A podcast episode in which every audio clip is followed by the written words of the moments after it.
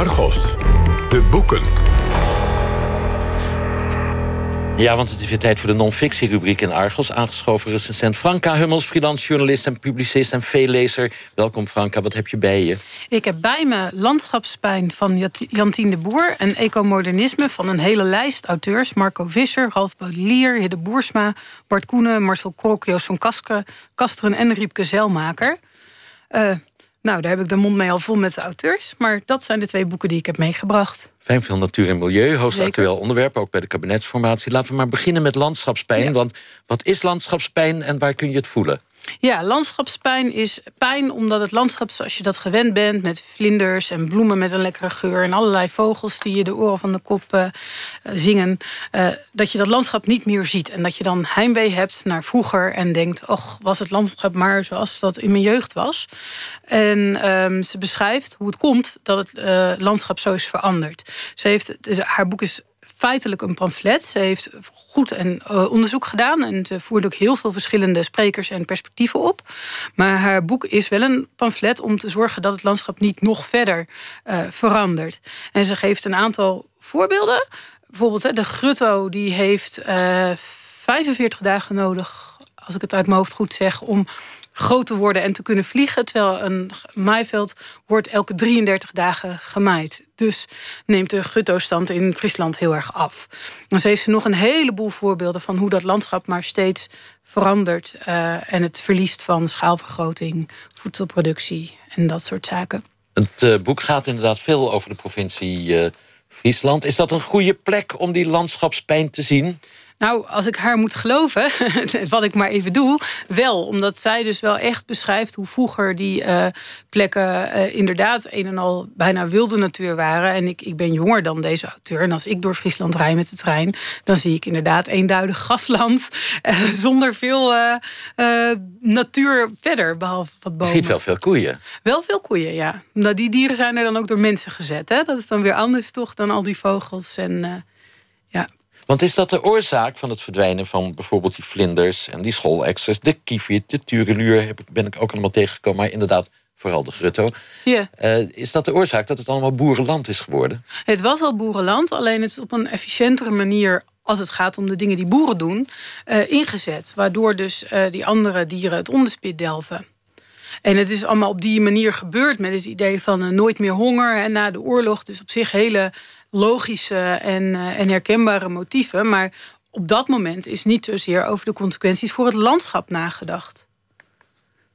Ik uh, spreek veel toeristen die altijd onder de indruk zijn van hoe groen Nederland is. Bloembollenvelden, koeien in de wei, maar de, de, die worden misleid. Nou ja, het is natuurlijk ook nog steeds groen. En ze zetten het ook af, dat is ook die pijn. Ze zetten het af tegen hoe het was. En dat maakt het ook lastig, want zoals zij beschrijft dat het was, dat heb ik niet gezien. Maar wat haar heel goed lukt, is om een bepaalde sfeer te scheppen waarin je ook meegaat in die melancholie, of althans waarin ik meega met die melancholie en die weemoed, zonder dat ze echt uh, in woorden met goede argumenten beschrijft waarom het dan zo erg is. Dat schrijft ze nergens echt. Maar ze weet door haar taalgebruik dat gevoel wel heel sterk over te dragen. Dus dat, is, dat, is, dat vind ik heel knap aan het boek. En ik vind ook knap dat ze toch verschillende perspectieven aan het woord laten. Dus ook boeren die zeggen van dat het voor hun hinderlijk is, milieu- en natuurdingen. Nou, wat ik heel goed snap als je met allemaal regels zit.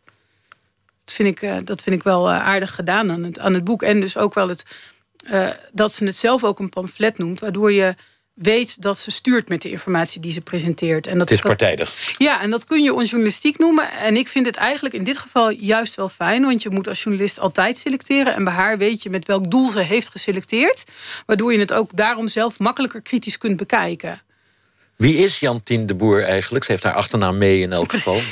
ze werkt bij de Leeuwarden Krant. En ze is dus al veel langer met dit onderwerp bezig. Dus ook wat dat betreft dat het Friese landschap zo... Uh, uh, ruimschoots aan bod komt, dat is ook geen verrassing. Ze doet inderdaad een gepassioneerde oproep aan het eind van het boek. Laten we het land samen terugveroveren. Ja. Alleen werd mij niet duidelijk hoe ze dat dan denkt te gaan doen. Ja, een gepassioneerde oproep voor dialoog. Ja, dat kan. Ja, om de tafel zitten, koffie drinken. Het werd mij ook niet duidelijk hoe ze dat wil doen. En het is ook niet precies wat ze wil. Want als je het nu het landschap opnieuw gaat veranderen... is het weer een menselijke hand. Dus dat, werd mij, dat is mij ook niet helemaal duidelijk geworden wat ze daar nu wil. En is dat niet een beetje een zwakte van het boek? Weet ik niet helemaal zeker. Want heel zelfverzekerd iets roepen waar je zelf niet helemaal zeker van weet of het klopt, vind ik nog zwakker. Ik leer veel nieuwe termen vandaag, Franka. Landschapspijn bijvoorbeeld, maar ook ecomodernisme. Ja. Had ik ook niks van gehoord. Zo heet het andere boek dat je van ons hebt meegenomen. Wat is dat nou weer? En zij zijn juist heel blij met alle veranderingen die uh, in, uh, in de natuur en in Staat haaks op Jantien de Boer, de ecomodernisten. De ecomodernisten hebben ook een, een, een visie op uh, milieu en milieuproblematiek en natuur en andere thema's die daarmee samenhangen, zoals klimaatverandering. Alleen ze zijn een stuk optimistischer dan de meeste traditionele natuur- en milieuorganisaties. Dus zij willen juist de voortschrijdende technologie inzetten om uh, dingen te verbeteren. En dan gebruiken ze een paar hele simpele voorbeelden bij. Zoals bijvoorbeeld een soort aversie tegen gentechnologie en tegen Monsanto, dat bij heel veel, die bij heel veel milieuactivisten bestaat. En daar zijn zij juist voor, gentechnologie? Nou, niet per se voor Monsanto, maar wel voor het inzetten van gentechnologie. Dus bijvoorbeeld, zij noemen een aubergine in Pakistan, die uh, tegen, bestand is tegen de bekendste uh, insecten daar, waardoor je dus niet gif hoeft te sprayen. En dat is en veel goedkoper en veel goed gezonder voor de boeren die daar die aubergines kweken. Dus ze vinden niet per se dat alle gentechnologie die wordt ingezet goed is, maar ze vinden wel dat je er niet voor moet weglopen, maar dat je moet kijken wat je er juist goed mee kan. En dat doen ze met meer soorten technologie. Dat ze eigenlijk zeggen van nee, laten we nou niet bijvoorbeeld nee zeggen, maar kijken wat we eruit kunnen halen. Terwijl andere vormen van technologie ze dat zelfs volledig omarmen. Zoals bijvoorbeeld kernenergie. Dat is echt een pleidooi zonder enig voorbehoud voor kernenergie. Wat is daar groen aan dan? Het, dat, het, uh, dat de CO2-uitstoot veel lager is. Dat je niet afhankelijk bent of veel minder afhankelijk bent van uh, fossiele brandstoffen. Dat zijn de twee belangrijkste argumenten. En, en, en dat het kan ontploffen en smelten. Ja, en... precies. Nou, dat, dat vond ik dus in dit geval ook vrij zwakker aan. Ehm, van alle onderwerpen die ze behandelen heb ik globale kennis die bijna iedereen heeft, denk ik. En wat kernenergie weet ik zelf ook iets meer. En je kunt goede argumenten voor kernenergie aandragen. Maar ik vind dat zij veel te gemakkelijk over de argumenten tegen heen gaan. Bijvoorbeeld ze zeggen dat het veilig is. Ja, dat is gewoon pertinent niet waar. Je kunt wel zeggen dat je het het waard vindt om die onveiligheid in te bouwen. Dat je gewoon eens in de zoveel tijd in Tsjernobyl hebt. En dat dat veiliger is dan mensen laten sterven aan bruinkool of zo.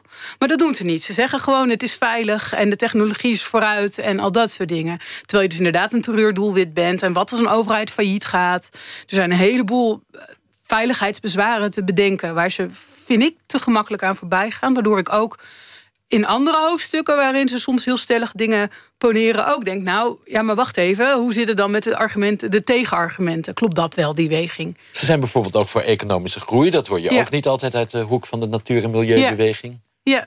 Waarom is dat goed voor het milieu? Het is in ieder geval goed voor de mensen, dat leggen ze uit. En uh, economische groei leidt tot innovatie. En innovatie is ook goed voor het milieu. En er zit ook wel een, een een, uh, een redelijk aspect in. Hè? Want als je kijkt naar bijvoorbeeld zo'n... Uh, als het gaat over terugdringen van CO2-uitstoot dat is leuk, maar dat doen wij in het Rijke Westen het allermeest. En als je dan uh, arme landen ook gaat dwingen om dat te beperken... dan leg je dus een rem op de groei van die mensen... en dus gewoon op ook echt de welvaart van die mensen. Nou is dat met Kyoto en zo is dat allemaal... daar gaan ze ook weer te snel overheen. Was dat ook al uh, geregeld, hè, dat sommige landen nog mochten groeien. Maar het kan best wel egoïstisch zijn om te zeggen... oké, wij hebben de boel verpest qua milieu... dus jullie mogen niet groeien.